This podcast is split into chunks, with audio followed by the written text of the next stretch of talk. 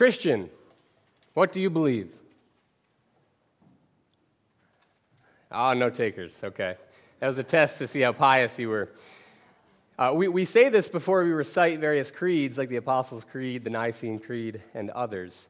Christian, what, what do you believe? Now, I think what we really should say is Christian, why do you believe?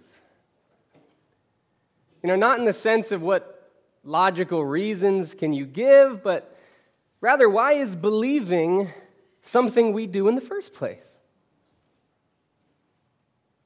Or, or what about Christian, how do you believe? That might work. Not in the sense of that's so unbelievable, how can you believe that? But in what manner, to what end do you believe? You know, Christians don't really ask these kinds of questions. We believe certain things, we try to get others to believe them. We even identify ourselves as believers. But what's so great about believing after all? I'm serious. I mean, what, what work is our believing meant to do? Both in us but also in the world?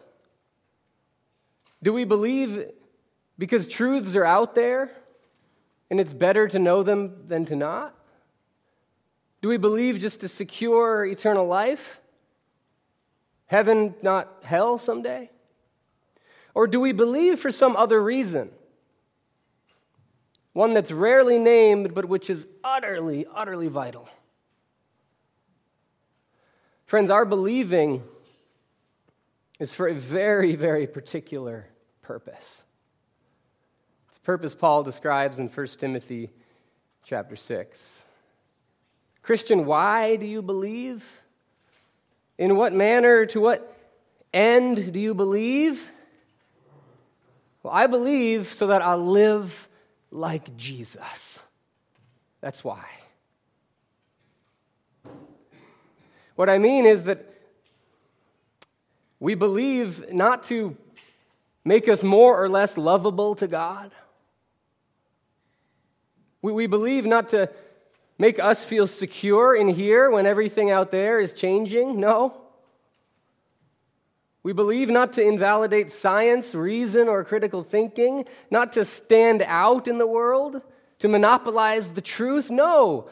We believe for one reason and one reason only that is to make us live like Jesus.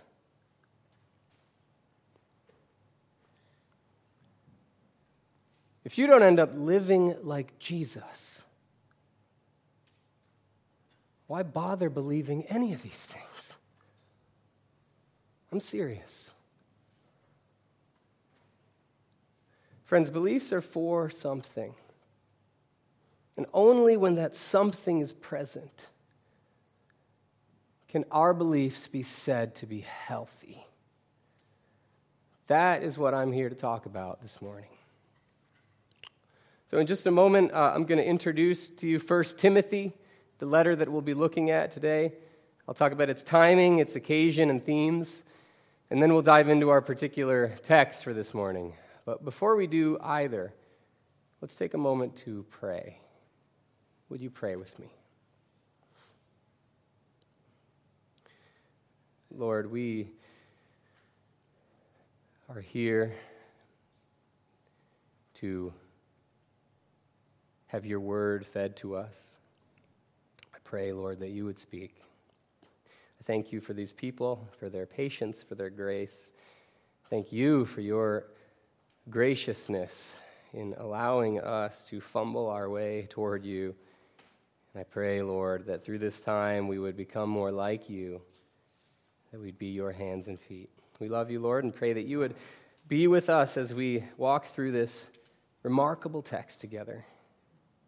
In Jesus' name, amen. So, First Timothy, uh, if you don't know, is the first of three letters which comprise what we call the pastoral epistles in our New Testament. And so we've been skating through the Pauline epistles, the letters written by the Apostle Paul, uh, and we've got just three left. So 1 Timothy, 2 Timothy, and Titus. They won't be in that order. Now, now Paul, as we read of in Acts, uh, ultimately went to Rome where he was imprisoned, and that's kind of where Acts ends. But it seems, based on evidence, that Paul was released from that first imprisonment. And so from Rome, he went to a variety of places around the Mediterranean, places where he'd planted churches, and maybe some places where he hadn't. And Timothy, it seems, is with him the entire time. So as they're ambling about, uh, they go through Ephesus, the big city of Ephesus where Paul had established a church. But Paul then leaves to go to Macedonia and he leaves the young Timothy in charge in Ephesus. Now, Paul didn't know if this would be permanent or temporary, but as he's leaving, he entrusts this task of ministry to a young Timothy. And so, as Paul is traveling, he writes to Timothy, likely in response to actual questions and issues that were going on, and that is what we find in 1 Timothy. Uh, we'll see in a few weeks that Paul writes another letter to Timothy that takes on a different tone, and between that, Mike will preach on the letter to Titus. So these are the pastoral epistles. Now, this letter, 1 Timothy, consists of six chapters. It's pretty long. And mostly has to do with combating or navigating false teaching that was present in Ephesus. So, in the first chapter, Paul directly charges Timothy to oppose or combat false teaching. In chapter 2, he talks about uh, the ministries of prayer and teaching in, in the church in this context. And then we get this famous passage uh, laying out qualifications for leaders in the church at Ephesus. After this, in chapter 4, uh, Paul gives Timothy some specific instructions and charges to various groups in the church widows, younger women, older men, and so forth. And then in chapter 6, we get some concluding exhortations, some last words, at least Paul thought they might be at that time. It's in that concluding chapter that our passage this morning falls. And so if you haven't turned there, friends, would you now turn with me? 1 Timothy chapter 6.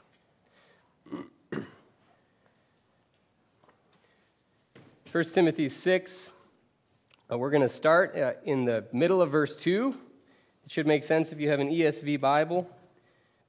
And before I read, I, I would invite you, as you are able, to stand with me for the reading of God's word, as you are able.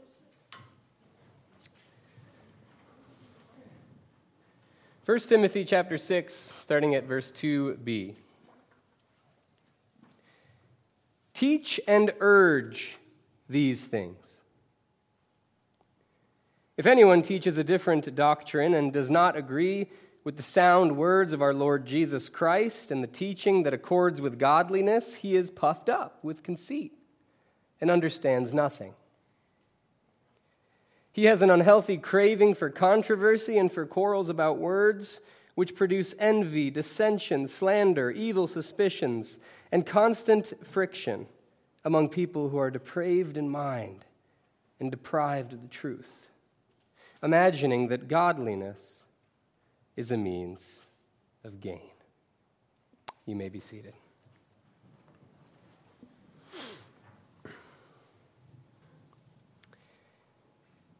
This short section,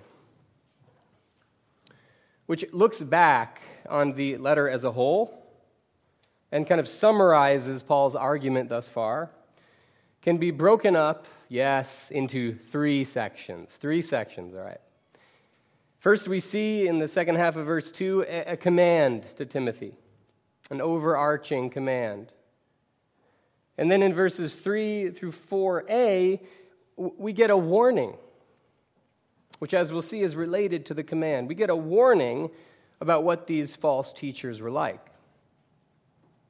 This wasn't enough, though. In the third section, verses 4b through 5, we get a further description of exactly what these people are like, exactly what the teaching that Timothy is to oppose, against which his ministry is to contrast, exactly what that is like. The main idea, friends, in this passage and I think you could argue the main idea of 1 Timothy,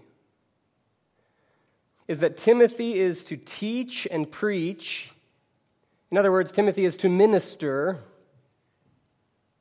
in a way that is aligned with the heart of Jesus, that is aligned with the interests, the, the, the desires, the dreams of Jesus, and that is deliberately aimed at godliness. Timothy's ministry is to be aligned with the heart of Jesus and is to be in service of producing godly people. Okay. That is the main idea that I'd like to present for you all this morning. So let's just dive in with Paul's command in verse 2. Paul begins by saying, These things, the first word in Greek, these things, whatever they are, Timothy, you are to preach or teach regularly, consistently, and exhort or urge. Now, first, let's deal with, let's deal with the verbs, okay? We've got two verbs here. We have teach, and I think in the ESV it says urge. This first verb is the verb didasko, where we get our word didactic in English. And so this is very formal, um, structured, almost catechetical. You think of catechesis in the Catholic Church. Very, very re- repetitive, cumulative instruction that is meant to teach people something that they remember and build upon, teaching. Along with this, though, we get this verb parakaleo, where we get the word paraclete, paraclete men's ministries that we talk about. To parakaleo is, is to come alongside. The Holy Spirit is called the paraclete. It is to uh, exhort in a more personal way. It is to take the, the kind of cerebral teaching that Paul had just commanded in this first word, to take that that's here maybe and to get it here, to, to apply it to real life to, to preach it, to, to urge it, to exhort it. So we have teach and preach these things. Now, it's hard to know exactly what these things refers to, but I think uh, that it's likely that Paul is referring to everything he's said thus far in the letter. He's concluding the letter, he's looking back, and he's saying, Timothy, in your ministry, you are to regularly teach and regularly preach everything I have told you in this letter, but also in our relationship together. What, what he is telling Timothy is that his ministry is to look a certain way. Teaching and preaching together, I think, constitute what we would call ministry, especially in this context, pastoral ministry. So that is the command. These things, Timothy, you are to regularly, continuously, faithfully teach and preach. Well, next, though, we get a warning.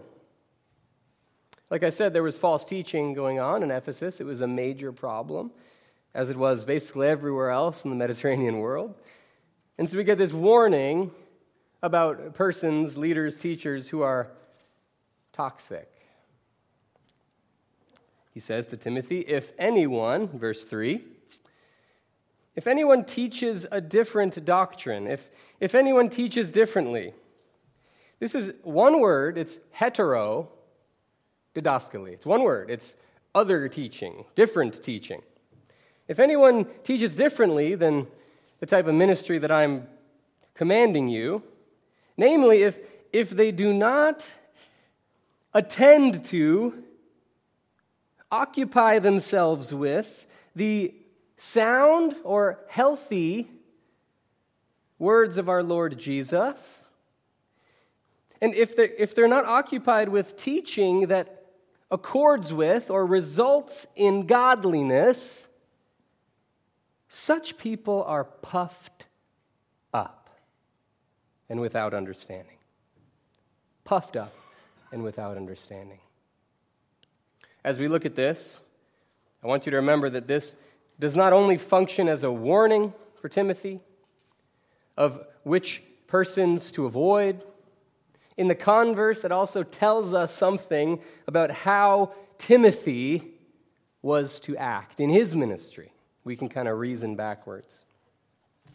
So, first, the, the, the people who are toxic, these false teachers in Ephesus, the way to identify them is to look for people whose teaching had slid away from or, or, or was distanced from the, the words and ideas of Jesus. My friends, I can think of far too many people in my life who stopped attending a church because the, the preacher, the pastor, stopped talking about Jesus. I'm sure you could think of such stories. Maybe you have such stories. The, the first mark of toxic teaching, toxic ministry, is, is distance from the heart of Jesus. You, you, you stop hearing the words of Jesus, the interests, the references to Jesus' heart and ideals, and it, slides away. There's an adjective here to describe the words of Jesus. And in the ESV, that adjective is sound. But there should be a footnote in some of your versions.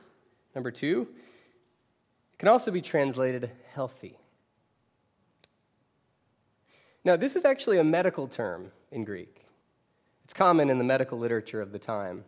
And it literally refers to a body, an organism, that is without disease, that's in good health, that is uh, functioning, that, that is not sick.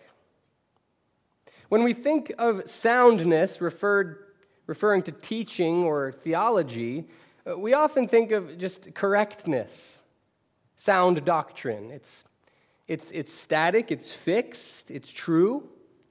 But, but this word, healthy, has to do with a human body that was without disease, that was in good shape, so that it could live and do things. The words of Jesus, which even that could mean the, the concepts of Jesus, the ideas, the values of Jesus, are described here as healthy. And I want you to keep that image of a healthy body in mind as we move on. So, so the people that Timothy is to avoid are those whose teaching gets more and more distanced from the words and values of Jesus they don't attend to the healthy words of Jesus, and they do not teach in a way that is purposed for godliness. That's the second aspect of this verse. Now, I think this is huge, friends. I think this is absolutely huge. You can imagine teaching for its own sake information, knowledge, theology, doctrine, beliefs, positions, all for their own sake to, to secure truth, to, to safeguard some body of information. And, and as you look inward and focus on the teaching and the preaching for its own sake, and you're distanced from the, the heart of Jesus, you're not focused on producing godly people. That's what these teachers in Ephesus were doing. Their teaching was sliding away from Christ's heart and, and thus became less and less interested with producing godliness among the listeners. Paul says to Timothy, again, he doesn't know if these would be his last words teach and urge these things, or minister in this way, namely, in a way that is always aligned with the heart of Jesus, and in a way that is always in service of godliness. Some of you have journeyed with me this year in a course, Theology the Basics. It's been a great chance to uh, look through some of the historic tenets of Christian belief. But from the beginning of this course, back in February, I made clear that theology is not about amassing, collecting, and securing all these truths that we can hoard that make us more valuable to God? Theology is, is about making us live like Jesus. The way that we think about God, what we say about God, has a real impact on the world, on our life. And so that is the sort of teaching that Paul commands Timothy of here. He's to avoid teaching that looks inward. The last section in verses 4 through 5 further describe these toxic leaders in Ephesus. And we get some pretty vivid terminology here. This person is puffed up with conceit and understands nothing. I should note that that should remind you of a passage in 1 Corinthians 8, which we've talked about. It says that knowledge puffs up, whereas love builds up. Knowledge for its own sake inflates the teacher like a balloon, doing no actual good, whereas love builds things, it builds communities, it builds networks, builds a family. So the teachers that are toxic are, are puffed up, self absorbed, inflating, understands nothing. Going on in verse 4b, it says that these people have an unhealthy craving for controversy and for quarrels about words. Literally, they, they are sickened. We get another medical term here. They have become diseased by debates and arguments and controversies. They've become sick over it. And they fight word battles, literally, is what it says sword fights with words. From, from this situation emerges several things. This, this type of teaching doesn't just affect the teacher, but as we'll see, it affects the community. This situation produces envy, dissension, slander, evil suspicions, and constant friction among people, it says, who are depraved in mind and deprived of the truth. The idea is, friends, that this type of teaching that is distanced from the heart of Christ, that is not about producing people who look like Christ, it turns inward on itself, it inflates and it is fundamentally anti social. It destroys and degrades the community, does not edify or build it up. It produces controversies, arguments, sword fights with words, evil suspicions among the community, constant friction. In verse 5, we get strong language. It says, constant friction among people who are depraved in mind and deprived of the truth. This again is in that kind of medical metaphor where something has become so diseased that it is beyond recovery. Paul says to Timothy that if this teaching goes unchecked, if it continually turns inward upon itself and is not serving the pursuit of godliness, it will become so toxic that it is beyond recovery. He concludes by saying, Such persons imagine, they actually imagine that godliness is a means of gain. The next few verses flesh this out in greater detail.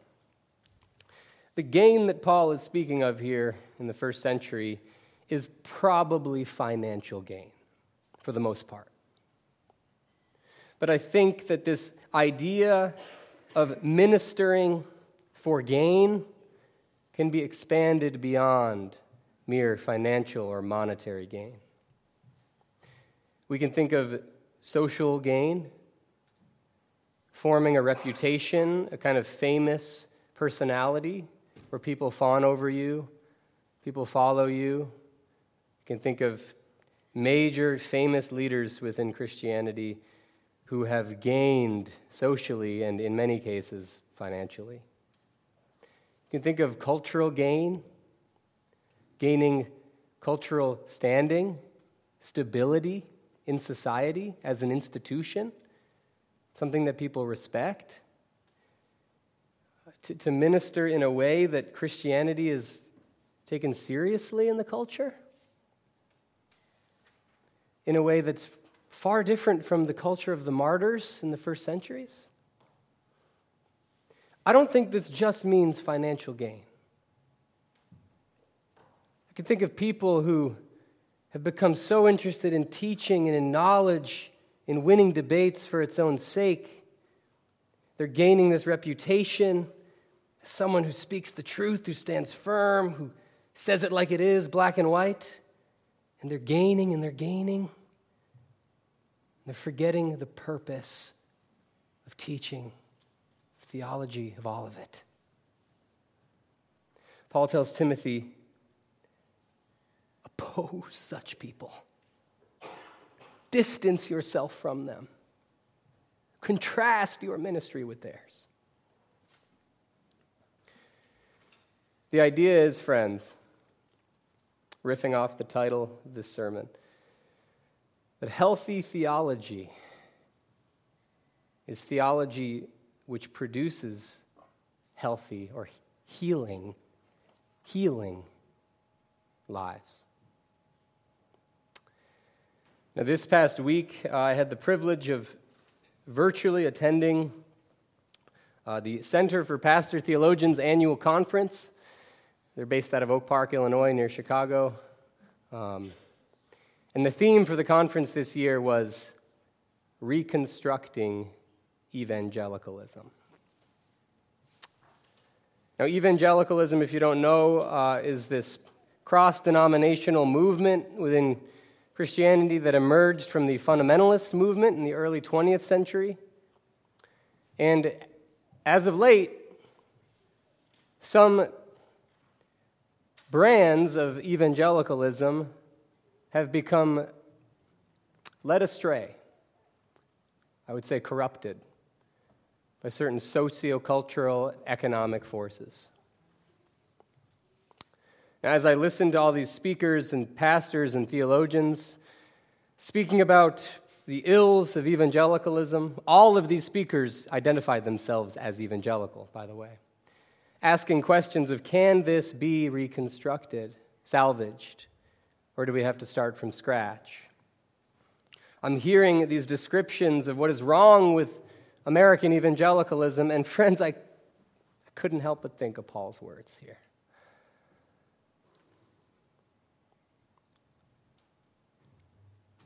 Have we become so concerned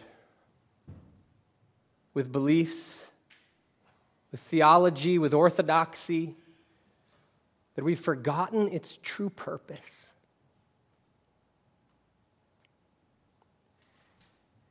have we become so concerned with preserving the truth and, and standing firm that we've traded Christ for Christianity?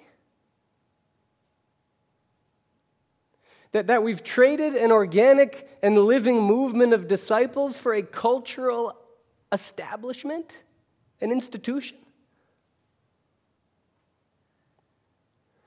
Friends, beliefs, theology, orthodoxy, all of it it exists for a particular purpose. Like I said, it's not to make us more or less lovable to God, not to just get us into heaven, and it's not to help us feel intellectually safe and secure as everything in the world changes. It's not it. These things exist for one reason and one reason only and that is to make us live, live, actually live like Jesus. Paul tells Timothy here that the only ministry that's worth doing, the only ministry worth doing is that which is aimed at real godliness, at Christ likeness. Any ministry whose focus is elsewhere, Paul says, is unhealthy, it's toxic, it is even false. As we seek to apply the truth of the gospel to our lives, which I hope we are seeking to do, we need to ask ourselves a few questions, I think. We need to ask of beliefs, positions, tenets of faith Does this belief, does this position, does it result in godliness? D- does believing this thing make me resemble Jesus? Or is it just there to make me feel secure or in control or more valued perhaps than others? Healthy beliefs and healthy theology is healthy for the same reason a body is healthy. A body, friends, is healthy not to just sit still, not to sit in some storage room to be protected and safeguarded. A body is healthy so that it can live, so that it can act, and so that it can love. Theology does work in the world. I'm convinced of this. What we believe, what we think, what we say, it has a concrete impact on the world around us. Do your beliefs and positions help you live like Jesus? Or do you find that sometimes they actually get in the way? As you seek to live out the gospel, friends, in every area of your lives, remember that healthy beliefs should make us look and live like Christ. Let's pray.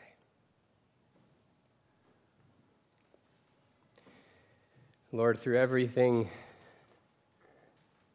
we learn, everything we study, everything we hear, every belief we commit to, every position we hold, I pray that we would always be thinking of godliness. That we would always be thinking of becoming people who out there, outside these doors, are actually living like Jesus. Lord, I'm so encouraged by this community, this local church, and how time and again, when I see them, I see Jesus. I see you, Lord.